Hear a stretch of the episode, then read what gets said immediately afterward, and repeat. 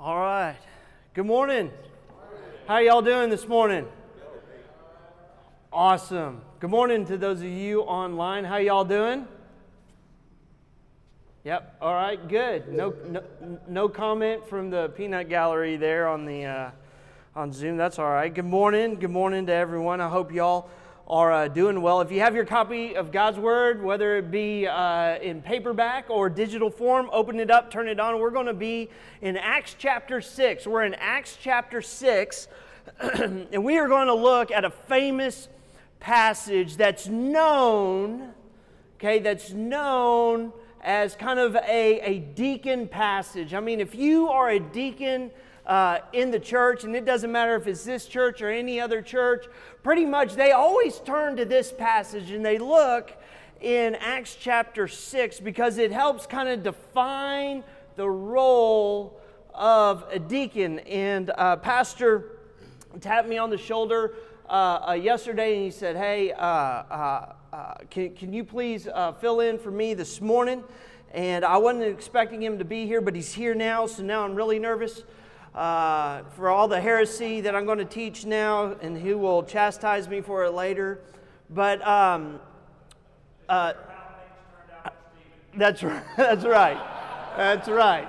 That's right. So uh, anyway, as soon as I say amen, I'm running out the door. Hopefully, y'all won't be able to catch me. But this is a famous passage, and just like John Mark referenced, hey, we know Stephen as the first martyr. He is the first martyr in the Christian church. As, as the gospel begins to spread, okay, um, and, and as it is going through there in Jerusalem, eventually we read in Acts chapter uh, 7 that Stephen is martyred for the gospel of Jesus Christ. But as I uh, was taking time to prepare today, uh, last night, and early this morning, um, I, I, came, I was reading this passage, and um, to, to be honest with you, we always look at, at Acts chapter 6, verses 1 through 7, and we read it in, through the lens of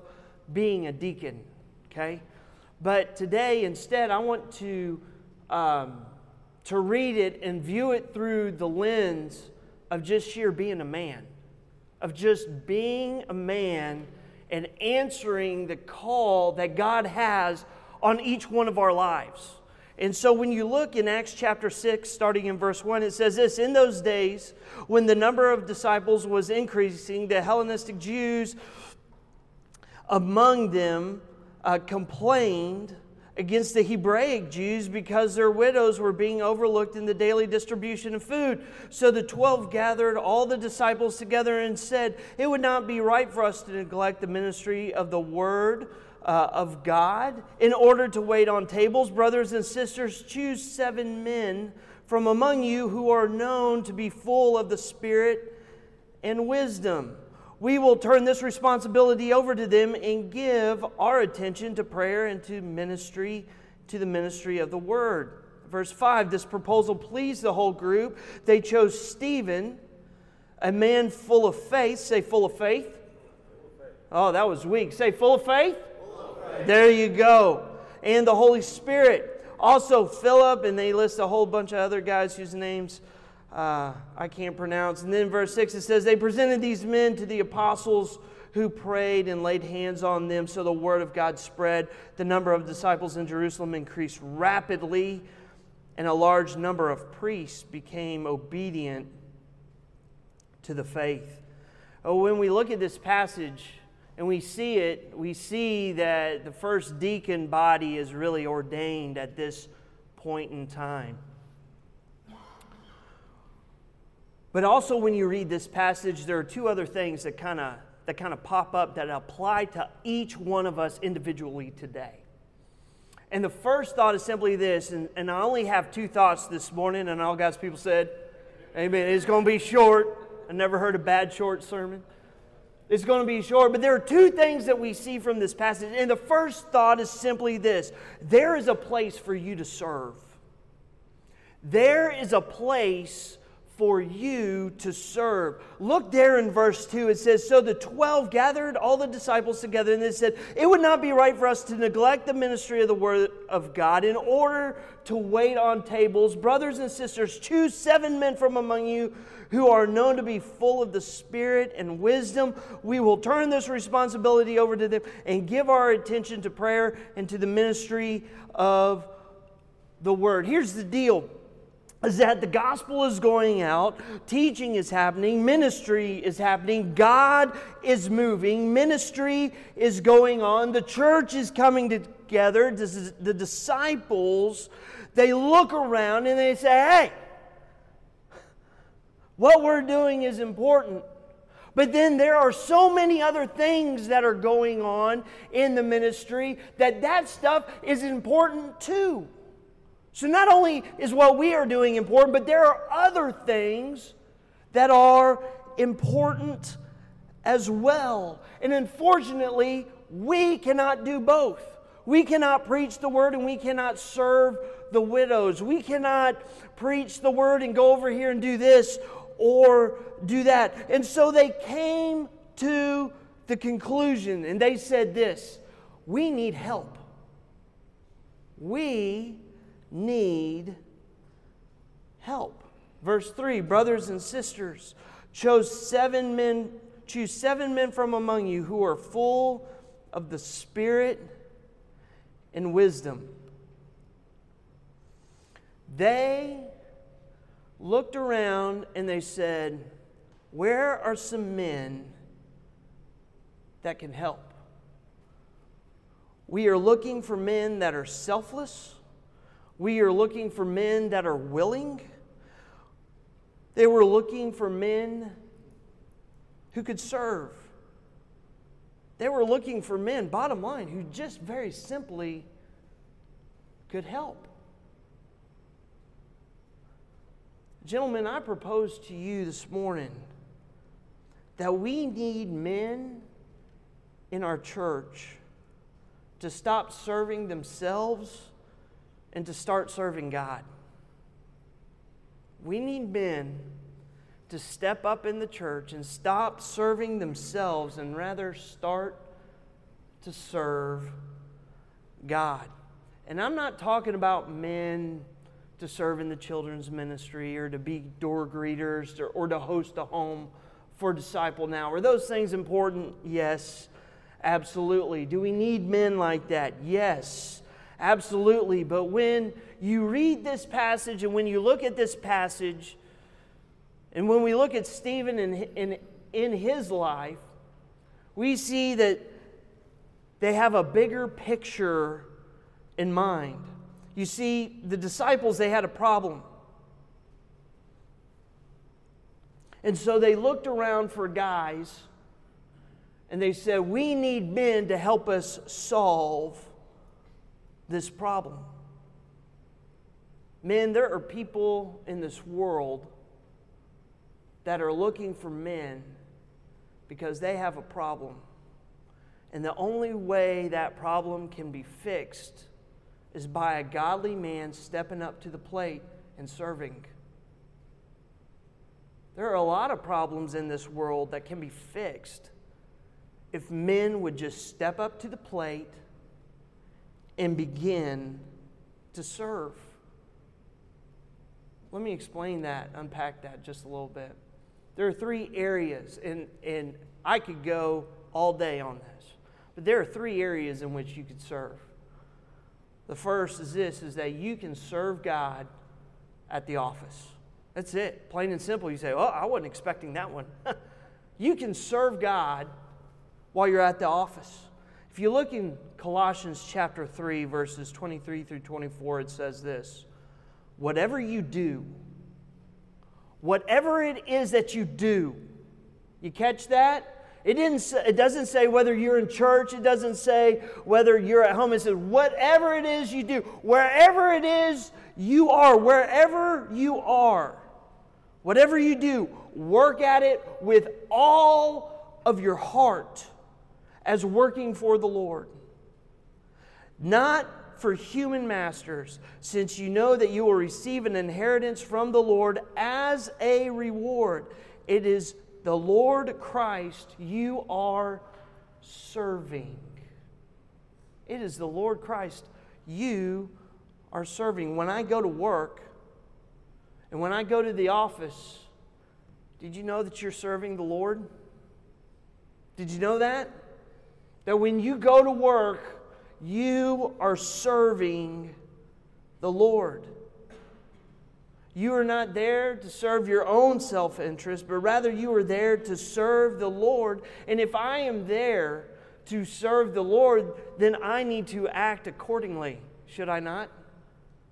I need to act accordingly. I need to do my best. I need to honor my employer. If I am, uh, if I am the employer, then guess what? I need to honor my employees. When I go to work and I do a good job for my boss or I do a good job for my clients, guess what? You are doing a good job for the Lord.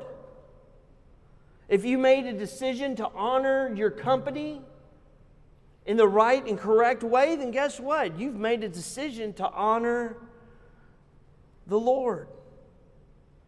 Dietrich Bonhoeffer said this Temptations which accompany the working day will be conquered on the basis of the morning breakthrough to God. Decisions demanded by work become easier and simpler when they are made not in the fear of men, but in the sight of God.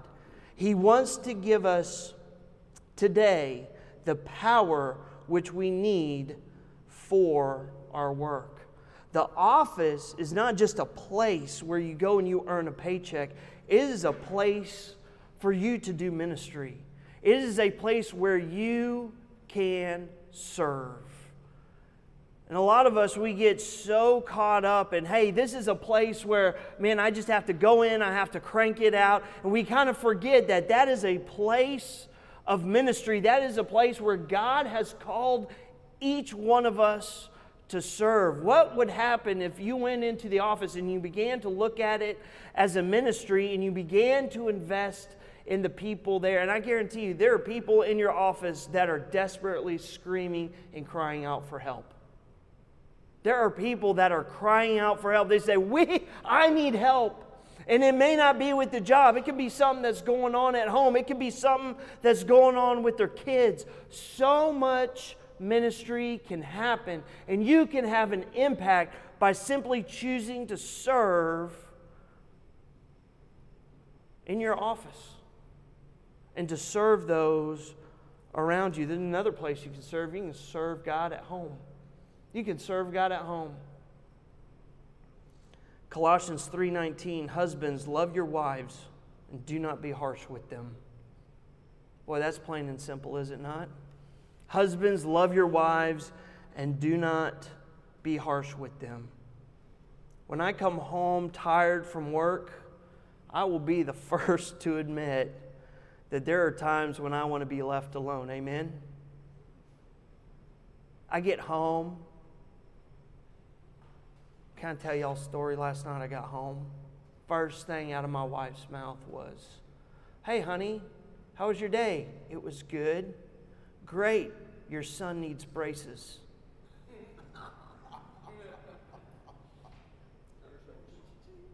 R- really? That's, that's how we're starting our evening together?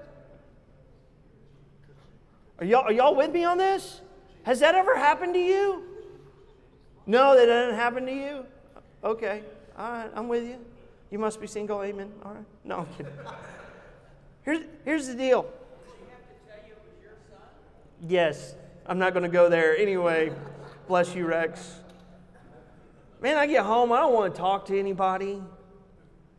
Kids are screaming at each other, fighting. And I'll be honest, sometimes my wife gets the worst of me. Y'all with me on that? My wife gets the worst of me. Sometimes our wives, they get the worst of us. If I'm honest, my wife gets the cold leftovers of me. That's what she gets when I get home after a hard day. Yet I can serve God by simply loving my wife, not liking her, not putting up with her, but rather choosing every day when I get in the car to drive home to say, you know what, when I walk in the door, no matter what happens, I'm going to love my wife. Tell you what, a lot of marital issues can be solved when men begin to step up to the plate and they learn that I can serve God simply by loving my wife. Loving my wife. So many things get tossed to the side. I, uh, when I was working on my doctorate, I had this professor. His name was Dr. Catanzaro. Okay, and when you're in your when you're in the doctoral program, what's really cool is that the professors don't look at you as students, they look at you as equals. And so during the program, we would have a professor come in and we would all sit down, and it was really relaxed. You know, we'd put our feet up on the desks, and we actually sat around a conference table. We'd drink, chew gum, do whatever. You know, it was really relaxed. It was intense, but it was relaxed. And most of the professors, they would walk in in blue jeans and, you know, a polo, and we would laugh, we would cut up, we would have a good time. But man, it was really relaxed, it was really casual casual. But there was this one professor, and his name was Dr. Catanzaro, and he walked in every day with a suit on, okay? Not a coat and tie, all right? A suit. And there's a difference between a coat and tie and a suit. Y'all know what I'm talking about? A coat and tie is just a pair of random slacks coupled with a jacket and a tie, okay? And hopefully it all matches. A suit, okay? A suit is a matching jacket and pants. Are y'all with me on this? You're with me on this seminary professor over there, right? Yeah, there, there is a difference. And not only would he walk in wearing a suit, but it would be finely pressed. He had a different colored suit every single day. Every time I saw him, he never wore the same suit twice. He had a pressed shirt. He had a tie. I know, you're with me. And then he had one of those handkerchiefs right there in the pocket always. And it was not one of those square ones, you know, that you buy and you just put in there. It was one that was all fluffed up. You know what I mean? Y'all with me on this? It had the creases and everything. And he'd walk in every day wearing that. Whether it was during our seminars or I'd just have to go up to seminary and, and talk about some, every time I say he was always dressed up. And so we got to talking in class. We were talking about how we dress when we get home. Are y'all with me on this? When y'all get home, did I hear an amen? Yeah. When you get home, you get into the comfy pants. Are y'all with me on this? Y'all get into the comfy pants? Bob, are you the only one? Are you and I the only ones that get into comfy pants? Yeah, you're at home all the time. Let me tell you what, man, you get in the comfy pants, all right? You come over to my house and and and I'm not expecting you. I'm going to answer the door in comfy pants, all right? And they are a pair of just ratty gym shorts that I've had for 10 years that I bought at Walmart. Y'all with me on this? And the most comfortable shirt that I've had for like 20 years. I, it's like broken in. It just fits me. Are y'all with me on this? I mean, am I talking? I mean, y'all understanding me, right? Right. Thank you, Bob. All right. Now, here's the deal we got to talk about wearing the comfy clothes when we get home. And one student popped off in our class and said, I wonder, Catanzaro, what you wear when you get home. And you know what he said? Well, I wear this. and, and we said, What? What kind of crazy are you? And he said, Listen, ladies and gentlemen, because we had one lady in our, in our cohort. He said, Listen, he said, I have to dress like this for you.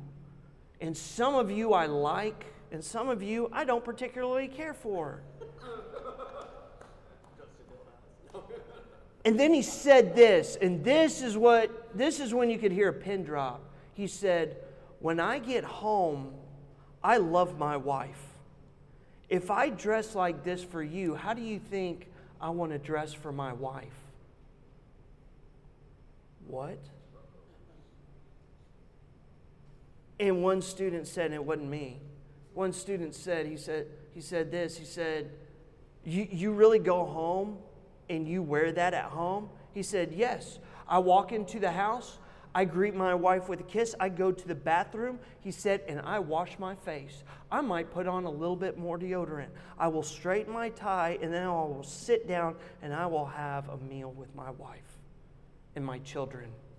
If I dress like this for you, how much more should I go home dressed like this for my wife? Now that seems small, that seems insignificant. To me, that seems a little over the top. But you know what? He's been married for 40 years. There's probably something I could learn from that. And it's not to learn how to dress, it's to learn how to love my, my wife. And guess what? One of the ways he serves his wife is simply by dressing up for her every night when they sit down for dinner. That's what he does. That's how he loves his wife. And that seems so simple and so silly all at the same time. But, guys, we serve God by simply loving our wives, not liking them, loving them.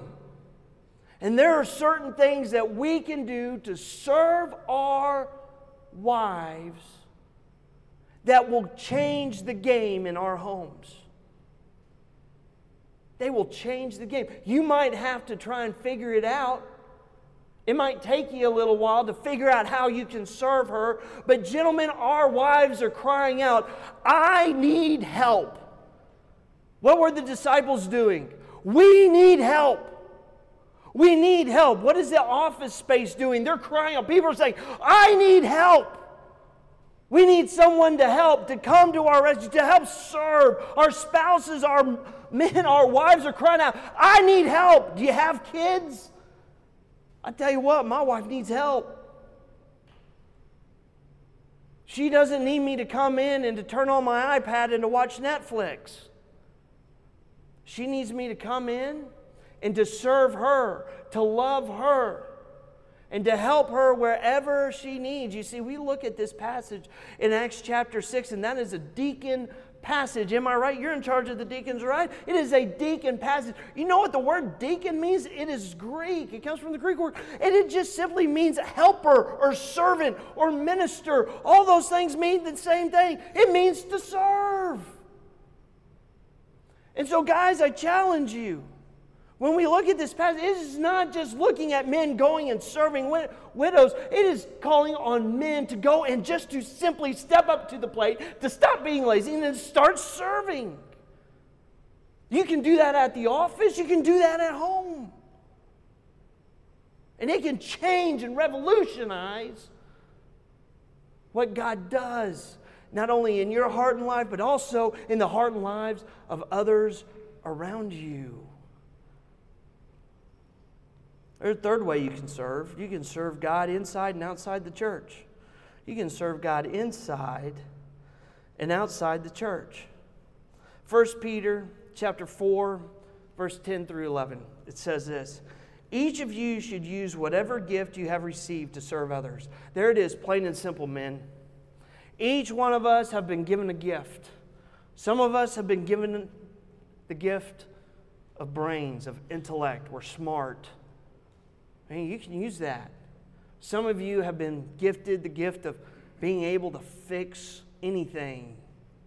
I call it the gift of hands. I mean, you can fix anything.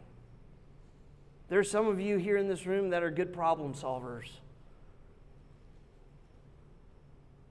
It says, each of you should use whatever gift you have received. Some of you are good teachers, some of you are good encouragers.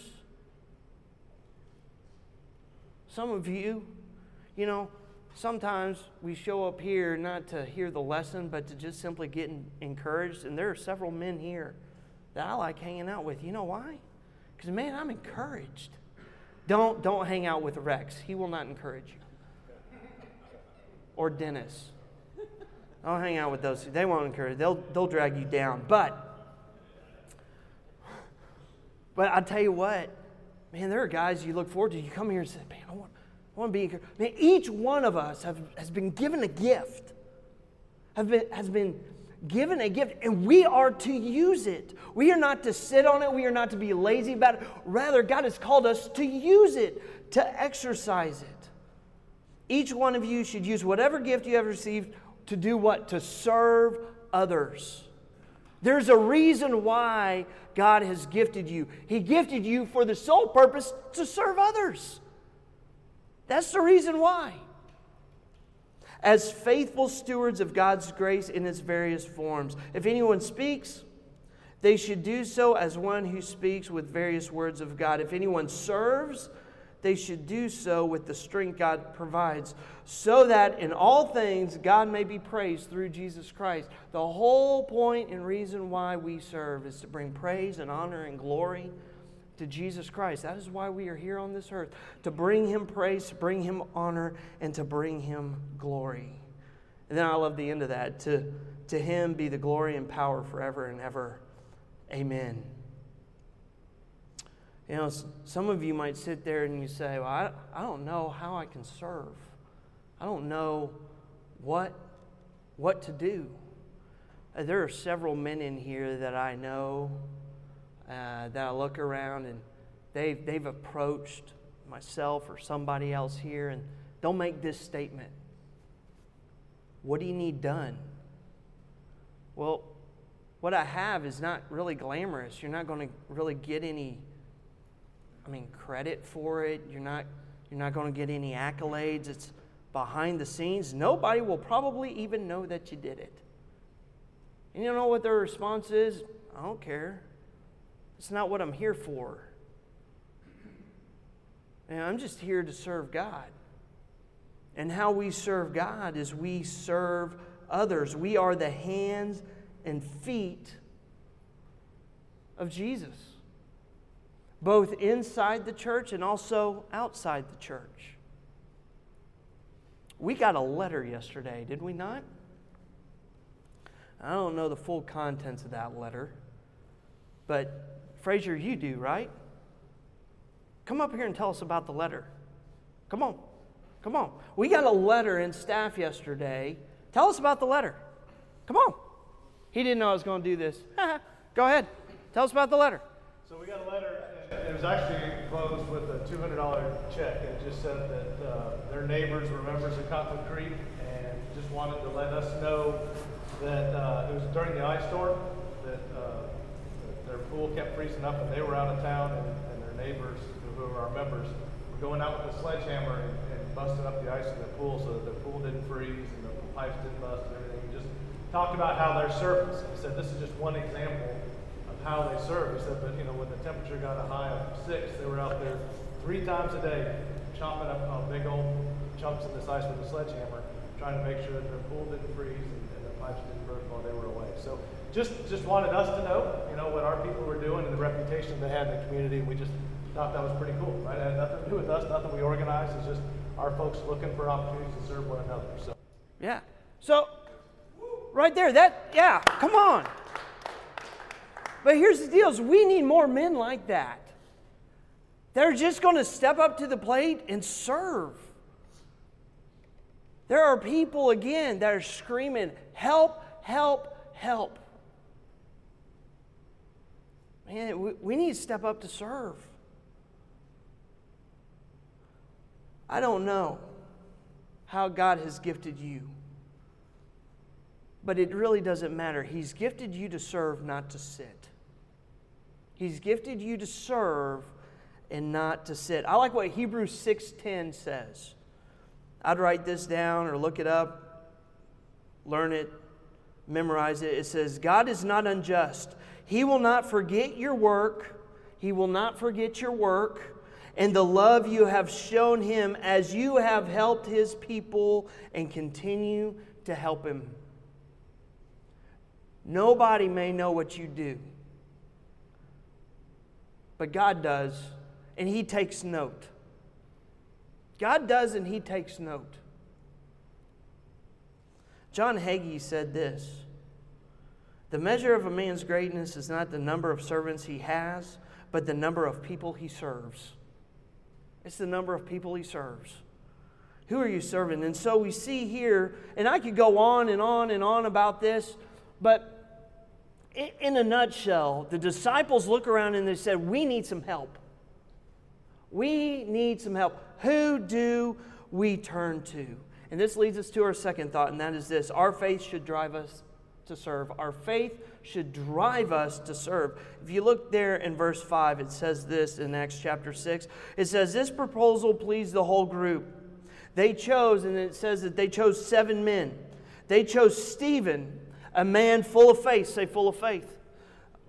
There you go. A man full of faith and of the Holy Spirit. Now, here in Acts chapter 6 is where we first hear mention of the man named Stephen. There are seven men that are chosen, but the first one listed is Stephen, and the most information we have about Stephen is listed right there in that verse. Stephen is a man and was a man full of faith and the Holy Spirit. Nothing about Stephen in his personal life is really known. We don't know his parents. We don't know if he had siblings. We don't know if he had a wife or children. But what we do know about this man is that he was faithful. That's what we know about this man. The important stuff about who this guy is named Stephen is listed in Scripture. He was faithful. That is just a small, short line. They chose Stephen, and he was a man that was faithful and full of the Holy Spirit. He was faithful even to the point of death. We read in Acts chapter 7 how he gives a defense for his faith for he is accused of blasphemy. He gives a defense and he finally pops off about verse 52 and he says and he says you stiff-necked people and boy that enraged the Sanhedrin. They drug him out and stoned him for his faith in Jesus Christ. But this is a man full of faith, it says. Scripture defines faith as this in Hebrews 11, verse 1. Now, faith is confidence in what we hope for and the assurance about what we do not see. Real quick, what does it mean to be full of faith? What does faith even mean? What does faith mean? Faith is intellectual agreement coupled with trust. Faith is intellectual agreement coupled with trust. Let me give you an example of that. Right over here, I have a chair. Y'all see that chair? Right here, I have a chair. Okay? I have this chair. Now, I look at this chair and I see that it has a seat. I see that it has some small bars on it.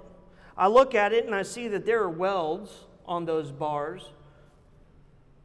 The chair looks somewhat sturdy. I'm looking at myself and being a heavier man. I look at that chair, I look at myself, and I intellectually come to the conclusion that this chair is strong enough to hold my body weight. I saw that and I'm praying for you. Intellectually, I look at that chair and I go, yeah, it can hold me up. That's just the first half of faith. Because, see, I believe this chair can hold me up. You know why? Because I've looked at the evidence, I've looked at the construction. I may have some questions. I got on the internet, I did a little research, found out the company, found out the uh, the, the gauge of steel that they use, and on and on and on. But at the end of the day, I look at this chair and I go, eh, it can hold me up. But that's only the first half of faith, it's just the belief.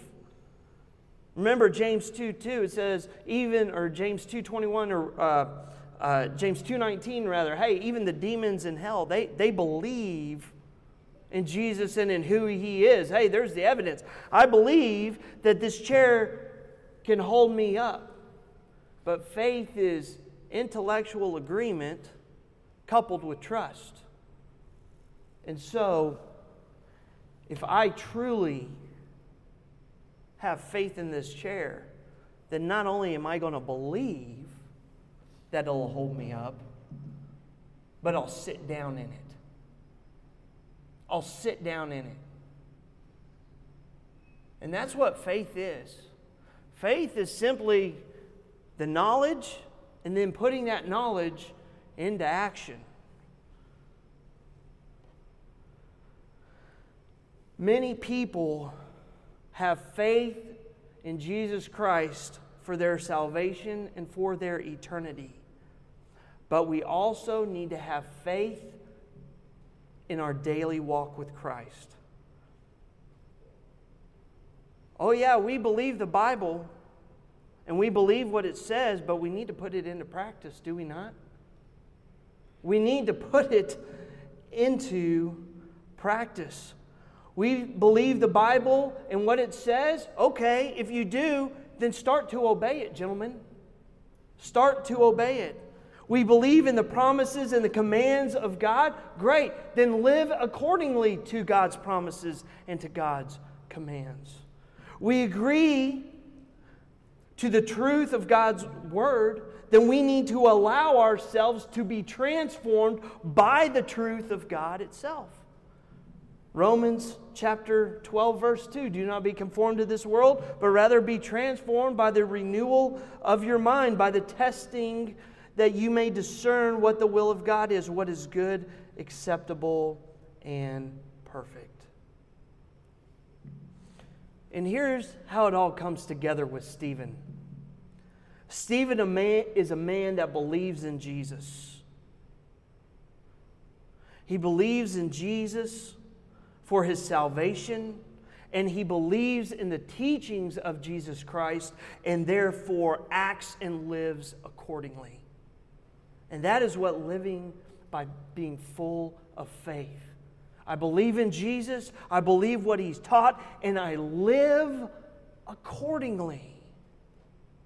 I would like to challenge you, men, to not just have faith in Jesus for your salvation, but also to put your faith into action, to be the hands and the feet of Jesus in all aspects of your life. Not to just show up on Sunday mornings or on Tuesday mornings, but to show Jesus to your coworkers, to show Jesus to your family, to show Jesus in your hobbies, and to show Jesus in those who you hang out with, and to show Jesus in your church. Christianity is not a Sunday morning thing, it is a lifestyle thing. It is an attitude thing. It is a humility thing. It is a standing up for what is biblically right and true thing. It is a serving thing. It is a John 3 29 thing. He must increase and I must decrease. That's what it is. Hebrews 11, verse 6 says this And without faith it is impossible to please him. For whoever would draw near to God must believe that he exists and that he rewards those who seek him. Francis Chan says this True faith manifests itself through our actions. Get that? True faith manifests itself through our actions. Men, I just want to encourage you stop sitting and start serving. Start serving in your workplace, start serving in your home, start serving others around you.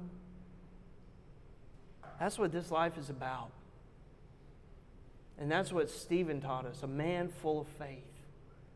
He did whatever it took, and he went all the way with it to death to being stoned.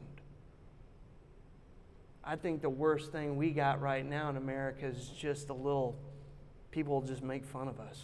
They might post something on social media, and that's about the worst of it. That's nothing compared to being stoned. Have you ever been hit with a rock? It hurts. It'll kill you. Ask Stephen. God desires us and has equipped each one of us to serve.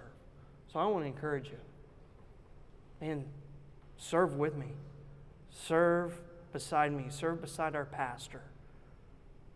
Serve beside your wife. Serve beside your family. Serve beside your boss. but begin to serve. Let's pray. God, we love you and we thank you for this day. Thank you for this time we could come here together and open up your word and learn from you. God, I ask that we would go forth into this world.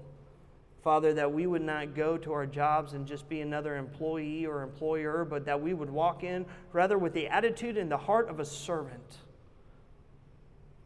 That when we go home tonight to our wives, Father, that we would choose to serve them instead of serving our own self interests. God, that when we look at our neighbor and we know that they need help, they're struggling, Father, that we would step up to the plate and that we would serve those around us, whether it be here inside these four walls of Cottonwood Creek or whether it be in our neighborhood or just the community in general. God, thank you for this time we could be here today. And thank you for your son, Jesus who made all of this possible through his death, burial, and resurrection. It's in your name we ask these things. In Jesus' name, amen and amen.